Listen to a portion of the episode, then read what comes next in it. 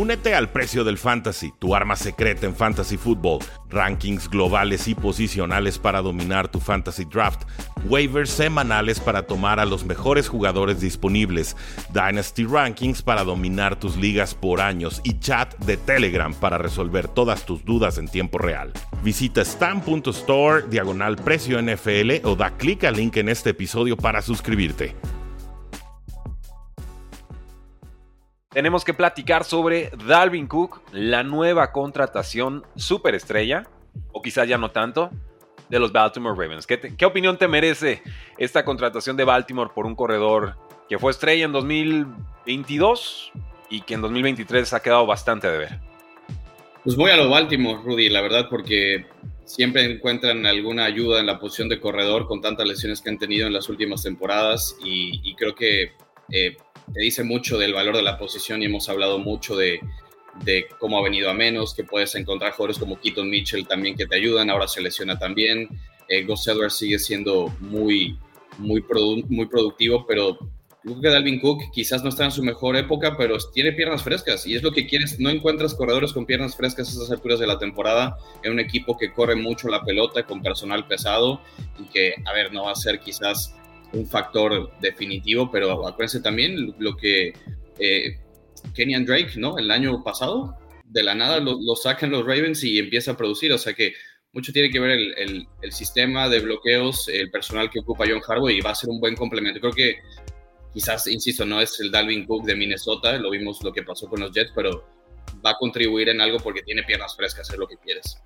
Sí, eh, y lo vemos mucho, sobre todo a finales de temporada regular, ¿no? Los novatos que explotan o los veteranos que no están firmados y de pronto con las piernas frescas le empiezan a correr bien y bonito a, las defensivas cansadas. Eh, Murray, otro ejemplo que a veces lo agarran, ¿no? Eh, tarde en las temporadas, es, parte de esos ejemplos, como te decía, de la posición de corredor que pueden ser serviciales en algún punto y un equipo de playoff, pues más.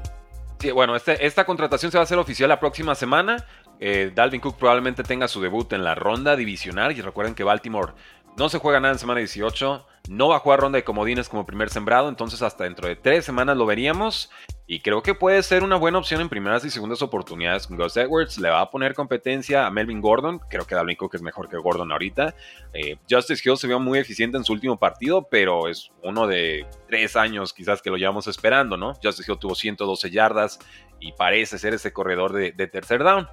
Tuvo pocas oportunidades Dalvin Cook con los Jets. Llega como una especie de seguro de vida en caso de que Brees Hall no pudiera arrancar fuerte la temporada. Una semana uno importante que puso el miedo en el cuerpo a todos los que tenían a Brees Hall en sus ligas de fantasía. Pero ya de ahí en adelante Brees Hall demostró que, él era el amo y señor de ese backfield, ¿no? Hace dos años tuvo 1428 yardas. Entonces que el pueblo nos diga, ¿Dalvin Cook va a tener un impacto en postemporada con Baltimore o va a ser una contratación de rol? Nada más. Vamos, vamos viendo qué opina el pueblo.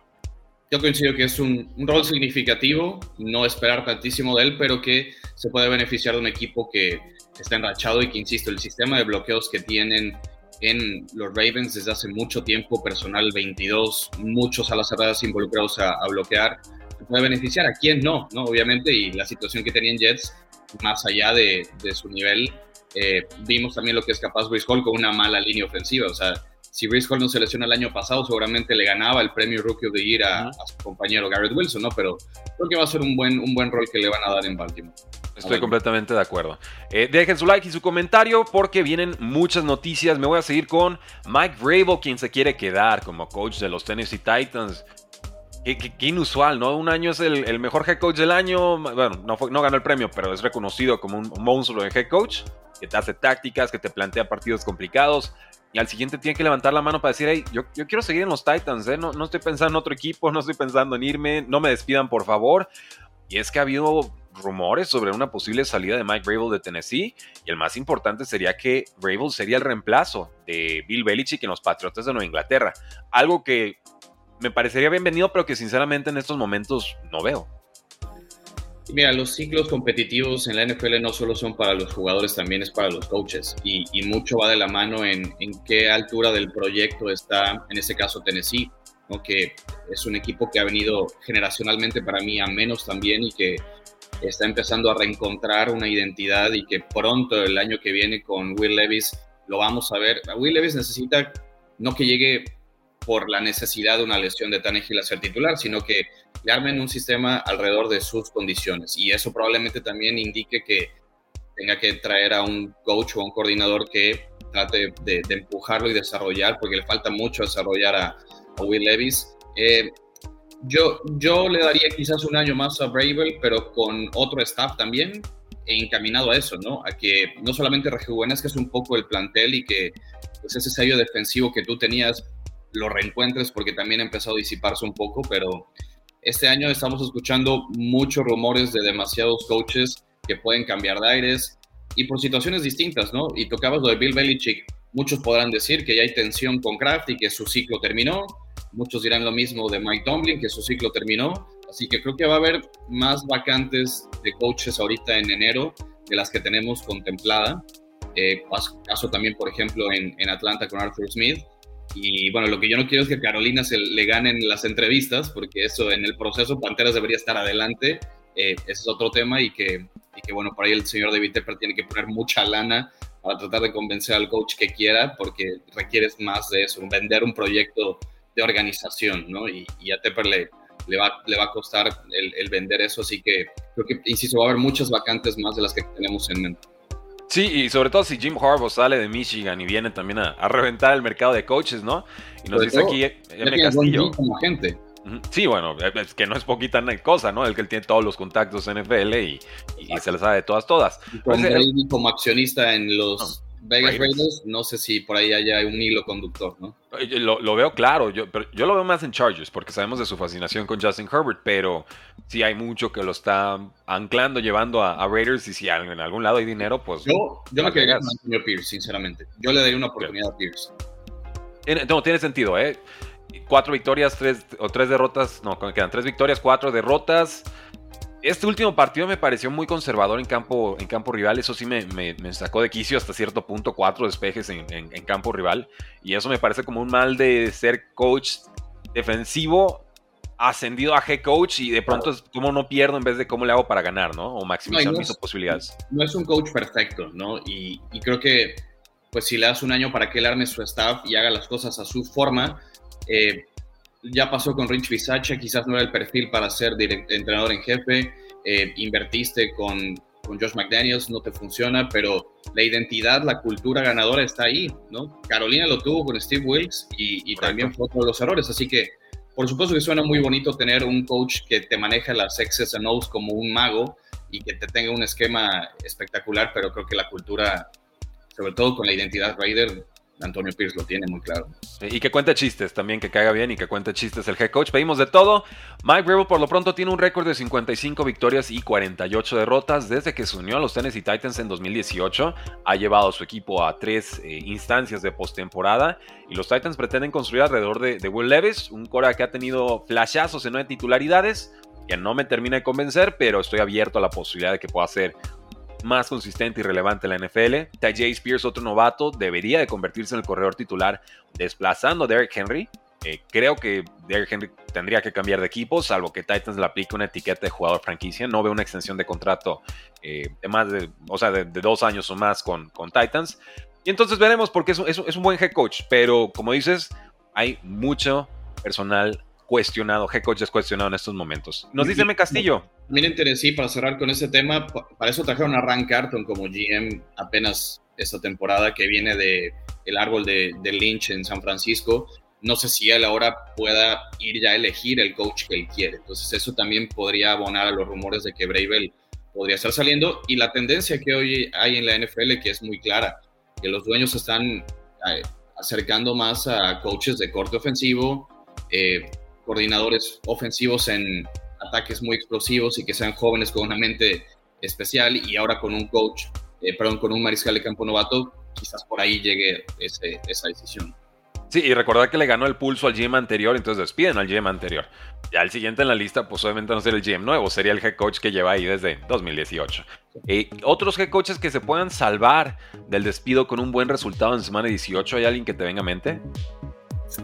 Eh, bueno, no sé si por un buen resultado, pero yo he escuchado mucho que Matt Everclus tiene su puesto asegurado el año Compro, compro. Eh, que bueno, también será una decisión muy interesante que haga Ryan Pauls con, con el pick que le regalamos, este, pero pues van a tener múltiples selecciones y, qué bonito dilema ahora decir si me quedo con Justin Fields o voy por un mariscal de campo. Eh, es para otro live ese tema que está muy bueno también, pero eh, de entrada yo creo que podría ser él y Tomlin, ¿no? O sea, muchos han hablado de esa mediocridad de que Pittsburgh solamente pasa por arriba de 500 de porcentaje y, ya lo ven como una temporada buena. Para un equipo que, tiene estándares de calidad tan altos y un equipo histórico como, como Pittsburgh, no se tienen que limitar solamente a eso. Eh, creo que también pasa mucho por la falta de talento que hay en, en Pittsburgh y que has utilizado tres mariscales de campo y que probablemente Kenny Pickett no sea la solución, pero mira, Mike Tomlin, nos guste o no, sea eh, promedio. Bonito, feo, temporadas, pero en la última semana de temporada siempre tiene a Pittsburgh peleando. Incluso jugando feo, ganan. Entonces, creo que el problema de Pittsburgh para mí es que ya se estancó con Tomlin y ya no los ha podido llevar al, nivel donde Pittsburgh debería estar, pero insisto, creo que mucho también es, es cómo está armado el roster. Pero creo que eh, si mañana Pittsburgh no gana, en sábado, creo que se van a abonar todavía más los rumores de que Tomlin podría irse. Bueno, más cuestionado que nunca Mike Tomlin, sin lugar a dudas. Eh, buenos días, Rudy. Pregunta Belma Jasso. ¿Ya está confirmado Kansas City juega con suplentes? Sí, como muchos otros equipos. Dejamos el live el día de ayer y el episodio de podcast el día de ayer con quienes juegan con titulares y quienes no. Sepan también que los Rams y los 49ers ya dijeron que van con suplentes. Carson Wentz contra Sam Darnold y háganle como quieran. Pasamos así a esta noticia. Puka Nakua. ¿Qué está sucediendo con Puka Nakua? El casi líder de yardas aéreas para un novato en la historia. Necesita 29 yardas para romper el récord de Bill eh, Groman, que ha existido desde hace desde que se fundó la NFL casi casi son 1473 yardas. Necesita 4 recepciones para romper el récord de Jalen Waddle de más recepciones para un novato, que sería 104. Eh, el día de ayer hablamos sobre los, los Pro Bowlers y en son cuatro receptores de cada conferencia y ya me parecía Puka Nakua. Y dije, no tengo ningún problema con esta lista, me parece bastante, bastante buena, bastante competente. De hecho, aquí tengo los apuntes, esa lista incluía en la NFC a CD Lamb, AJ Brown, Mike Evans y Puka Nakua. Más allá de lo que sea Puka Nakua, de que si rompe el récord o no, que también lo quiero escuchar, ¿Debía estar aquí Brandon Ayuk o no? Porque esa fue la mayor resistencia que yo encontré al comentario de que Puka Nakua sí merecía estar en esta lista y me ganaste el nombre. Eh, creo que no hay espacio para todos en el Pro Bowl y, tenemos que partir desde que pues es un concurso de popularidad y que mientras no quiten ese tercio de la votación de aficionados, pues va a ser también por eh, fanatismo y, no está mal que lo, lo incluyan, pero también vamos a tener que empezar a tomar la distinción de Pro Bowl con otros tintes. evidentemente todos sabemos el All Pro 1 y el All Pro 2 pues son los que te dan un parámetro distinto de en qué nivel realmente están muchos jugadores en esta liga.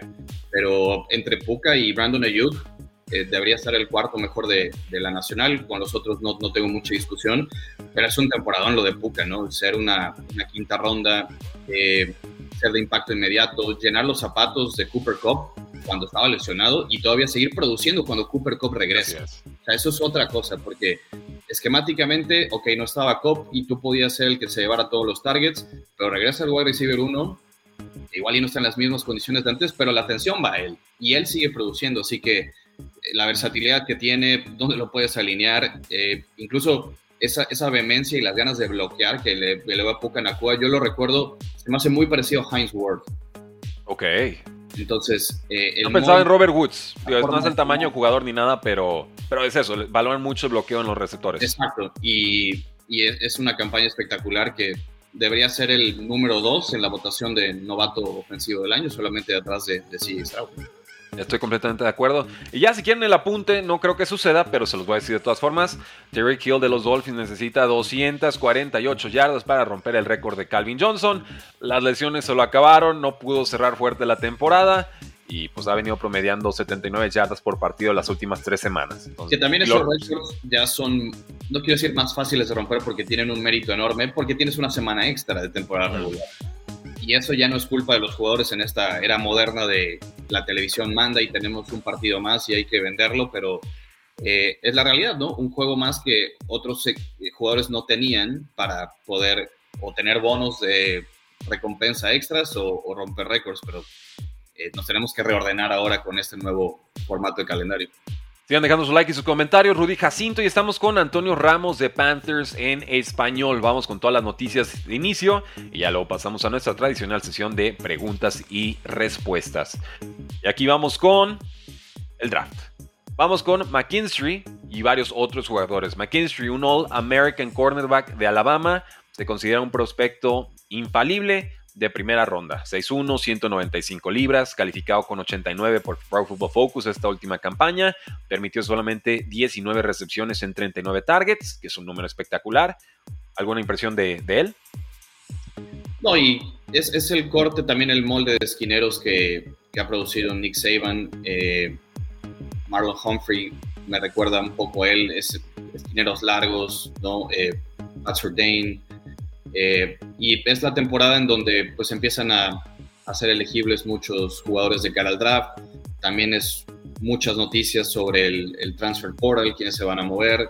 Ahora con, la época del, del NIL y que puedes quedarte un año más quizás de, elegibilidad y no declararte antes porque vas a ganar un poco más de dinero. Eh, por ahí está, ¿no? El, no sé si Marvin Harrison ya se declaró, creo que todavía no.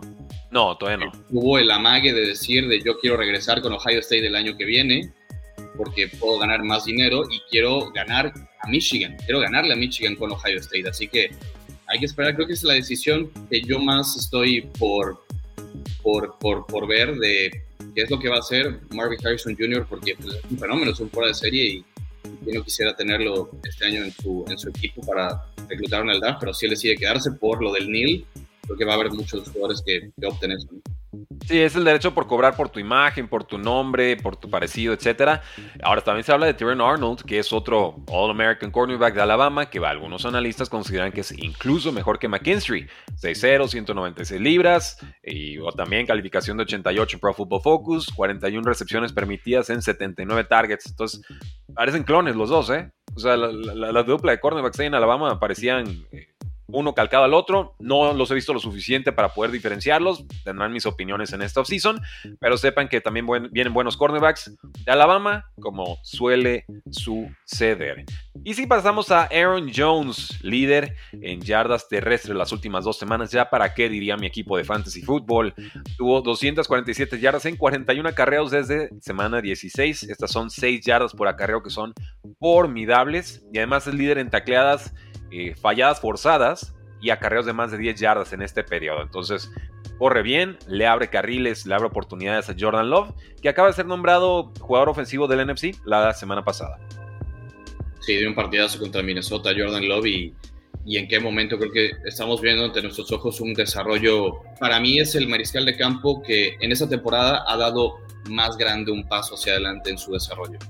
yo, yo no veo muchos otros mariscales de campo que, que, hayan tenido ese paso hacia adelante en, una temporada, sobre todo en esa campaña. Así que eh, bien por Green Bay, bien por... Y yo, Aaron, Aaron Jones, yo todavía pensé que ya no le quedaba tanto gas en el tanque y, insisto, la posición lo puedes encontrar formas más fáciles de, suplirlo. Eh, creo que ya estamos viendo también lo último de, de, su carrera. Para mí muy similar a lo de Austin Eckler, ¿no? Entonces, eh, veremos qué decide Green Bay con él, pero insisto, un corredor muy servicial. Green Bay ha anotado 33 puntos en las últimas dos semanas, en cada una de esas dos semanas, y viene una prueba fuerte contra la defensa de Bears que solo permite 3.7 yardas por acarreo esta campaña, la cuarta cifra más baja de la NFL. Y además, la defensa de Chicago no permite más de 20 puntos desde semana 11. ¿Quién crees que gane? Em, yo, bueno, Chicago la verdad es que incluso de eliminado y sabiendo que va a tener el pick 1 por, por Carolina, eh, no lo veo bajando los brazos. no es un equipo que lo vea rindiéndose y, y aún así creo que han repuntado bastante bien en, en, estos últimos meses de temporada. Decíamos hace un par de, minutos la decisión que va a tener con, con, el pick entrante número uno el año que viene y yo no me desprendería de, de Justin Fields, si soy sincero. ¿eh? O sea, okay. creo que Chicago está más cerca de encontrar una estabilidad con Fields en los próximos dos años que decir jalar del gatillo e ir por, por Caleb Williams, que pues sí pinta para ser un fenómeno, pero va a tener su periodo de adaptación y quizás se tarde más tiempo de lo que Fields ya te puede poner a competir. Al final está 7 y 9 Chicago, ¿no? O sea, muchos en una abril cerrada de juegos creíamos que Chicago iba a seguir con dos ganados por mucho tiempo, pero ha, ordenado las cosas Saberflux, por eso te decía que también para mí es un partido donde él puede demostrar que, que se quiere quedar para ser el coach entrante, pero creo que gana, gana Green Bay porque tiene mucho más por jugar, eh, porque, bueno, están en casa y para mí, insisto, Jordan Love, si hubiera un premio como el que pone la NBA de Most Improved Player, creo que se lo daría yo a Jordan Love. Sí, sí, estoy contigo. Yo ya veo un quarterback franquicia. Realmente veo los tintes de un quarterback que acabe top 10 y que algunas temporadas te pueda dar top 7, top 5, 2, 3 años.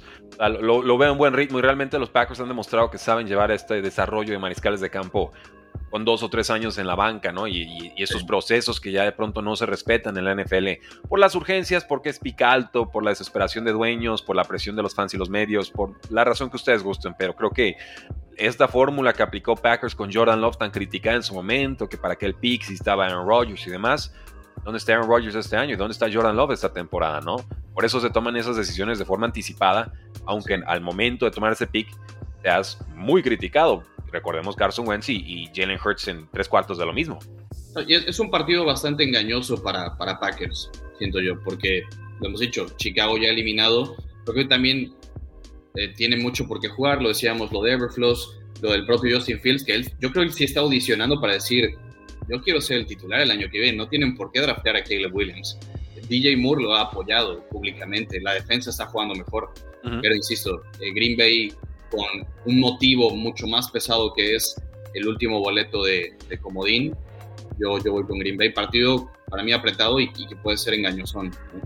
Yo, yo, tengo a Packers también, nomás quería saber tu pick porque me sentía de pronto bastante, bastante solo en esa selección del, del tour de lives que he estado haciendo en esta semana. El reporte lesionado rápido, el corredor de los Raiders, Josh Jacobs, cuadríceps, no ha practicado y ya para qué, Samir White parece el titular esta semana y el resto de la próxima temporada. El receptor de Broncos, Cortland Sutton, conmoción, ya practica sin limitaciones. ¿Ya para qué? El receptor de Chargers, Keenan Allen, lesión de pie, no practica. ¿Ya para qué? Y el receptor de Eagles, Devonta Smith, lesión de tobillo, tampoco ha practicado.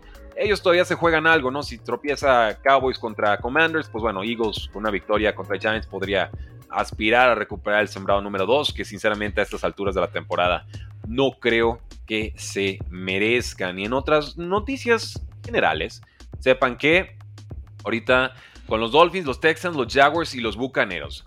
El receptor Jalen Waddle, lesión de tobillo, y el corredor Raheem Mostert, con lesión de rodilla y tobillo, no han practicado esta semana. Van en la dirección equivocada para jugar contra los Buffalo Bills en un juego que define la corona de la AFC. Buffalo es favorito por dos puntos y medio a domicilio.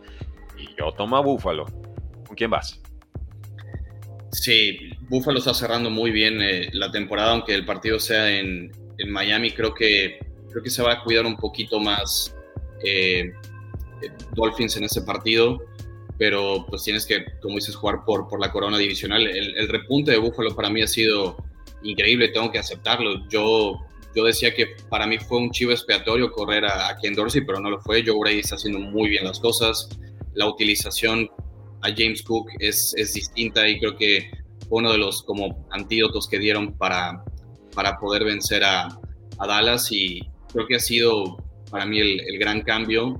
No solamente Josh Allen ha cuidado un poquito más la pelota. Yo, yo fui muy crítico con Buffalo porque sé que Josh Allen puede jugar mucho mejor y no estaba en su mejor momento de la temporada. Como, como dicen por ahí, no importa cómo inicias, sino cómo cierras y que tu óptimo pico de rendimiento lo tomes en diciembre y no en, en septiembre. Así que ese podría ser el caso de Miami, que venga de, de más a menos o puede ser también el caso de Buffalo, que venga de menos a más, así que no, no me sorprendería que, que terminen ganando la división a domicilio en, en casa de, de Miami. a ver, va, a ser un buen duelo porque Big Fangio, pues, sabemos el tipo de defensiva que tiene. Eh, Jalen Ramsey está jugando a un buen nivel, eso esquemáticamente cambia muchas cosas, pero ya perdiste tus dos pass rushers. O sea, se fue Jalen Phillips por lesión y se fue Bradley Chubb por lesión. Entonces, este equipo de Miami defensivamente entrando a playoff a mí me, me da muchas dudas porque tu frente defensivo, eh, Christian Wilkins también. Eh, a eso iba, el también tu tackle defensivo que tenía ocho y medio capturas esta campaña se fue. Exacto. Y entonces pues ya son tres de cuatro que presionan, ¿no? Eso me preocupa mucho, así que yo, yo también tomo Búfalo. Ok, ahí estamos los Texans. Con una victoria pasan a postemporada, pero ya descartaron al receptor Noah Brown por lesión de espalda y a Jonathan Greenard por lesión de tobillo. Esto para el juego a domicilio contra los Colts. ¿Con quién te quedas y por qué? Pero no te escuché. Ah, ¿con quién te quedas? ¿Texans o Colts? Ese para mí es el juego que la NFL dio en el clavo en ponerlo también mañana en sábado. Y, no es una ventaja competitiva con respecto a que Jacksonville, ellos tienen que jugar con Tennessee el domingo por, por el título divisional y ellos controlan su destino. Entonces, ese es un partido de, eliminación básicamente y, híjole, yo creo que está muy apretado, creo que va a ser un partido que mucha gente se va a sorprender del nivel de Indianapolis, porque hemos hablado muchísimo de Houston por CJ Stroud y eh, los reflectores que conlleva ser un mariscal de campo de primera ronda y que jugando así, que vayas a ser el novato del año. Pero lo que está haciendo Steichen con Indianapolis, con Garner Minshew, una defensiva que para mí hay, hay, un jugador que ha sido un playmaker total en la temporada como Kenny Moore, que ha tenido pick sixes, que ha tenido muchas intercepciones, que lo puedes poner de safety, lo puedes poner de nickel, creo que es un jugador que no se habla mucho de él el trabajo de Steichen está igual que el de, el de Miko Ryans para ser eh, contemplado a, Coach del Año. Creo que el, premio Coach del Año yo lo veo de esta manera. Hay que darlo al quien lo haga más con menos. Y en ese momento Steichen para mí lo está haciendo. Eh, pero es, es un partido para mí de pronóstico bastante reservado, muy, muy parejo. Eh, yo creo que gana Texans. Ok, yo estoy contigo. Yo, yo creo que ganan Texans a domicilio por la defensa. O sea, las ofensivas sé que se pueden hacer daño, pero creo que la defensa de Texans presiona bien, la secundaria está entonada y creo que le pueden meter suficiente presión a Gardner Minshew para complicar el partido. Con los Jacksonville Jaguars, Trevor Lawrence, quarterback, tiene lesión de hombro, Christian Kirk tiene lesión de ingle, pero los dos ya practicaron por segunda semana consecutiva, van en la dirección correcta para jugar contra los Tennessee Titans y yo ahí tomo a Jacksonville con los 5 puntos de diferencia. Asumo que... ¿Ven? Hasta con CJ Beathard pueden ganar. Sí, pensaría. Pues, ya ganaron la semana pasada sin, a Panthers sin coreback, entonces. Ganó a Carolina, pero bueno. Sí. el portador, pero sí. no está eh, muy distinto Titans a Carolina ahorita, ¿eh? eso sí lo puedo decir. Puede ser, puede ser. No, no, no, no desentonan. Digo, si te sirve de consuelo, que yo sé que no, pero. No sé si el mejor representante del sur de la americana para entrar a playoffs como campeones Jacksonville. No estoy seguro. Creo que en el balance de la temporada Creo que el punto más alto de estos equipos, de cada uno de estos equipos, de la versión, mejor versión de los Colts, la mejor versión de los Texans, la mejor versión de Jacksonville, sí creo que Jacksonville sea el, por la defensa, porque era todavía más asfixiante que la de Texans. Sí. No, creo que sí, pero ahorita San Francisco lo rompió, ¿no? O sea, de entonces a la fecha no ha, no ha habido Jaguars. Yo esperaba más de Trevor Lawrence este año, eh, más allá de las lesiones, creo que estando sanos, o sea, lo que ha hecho CJ Stroud sano con este reparto de, de jugadores buenos, eh, no espectaculares, pero con los Nico Collins, con Tank Dell lesionado, con Dalton Schultz, con Singletary. A comparación lo que hizo Trevor estando sano con Jaguars, obviamente la lesión de Christian Kirk pesa mucho porque desde que Kirk se lesionó, Jaguars ha ganado un juego. Entonces, eh, es una baja muy sensible, pero...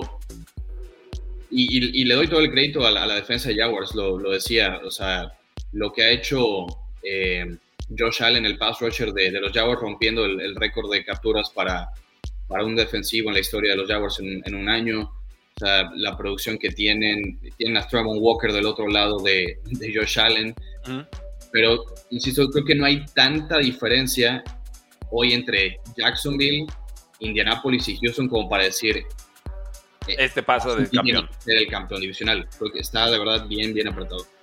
De acuerdo contigo. Y por último, Baker Mayfield, quarterback de los Bucaneros, lesión de costillas, ya pudo practicar de forma limitada el pasado jueves. Buena señal para su duelo contra las Panteras de Carolina, al menos claro de que seas fan de las Panteras de Carolina. Una victoria de Tampa Bay los haría ganar la NFC South y obviamente los Saints muy atentos a eso, los Falcons también bastante atentos a eso. Y así, damas y caballeros, despedimos nuestro podcast del día de hoy, no sin recordarles que se pueden suscribir a Tres y Fuera NFL, el podcast oficial del canal, en Spotify, iTunes y en cualquier otra plataforma de descarga, porque la NFL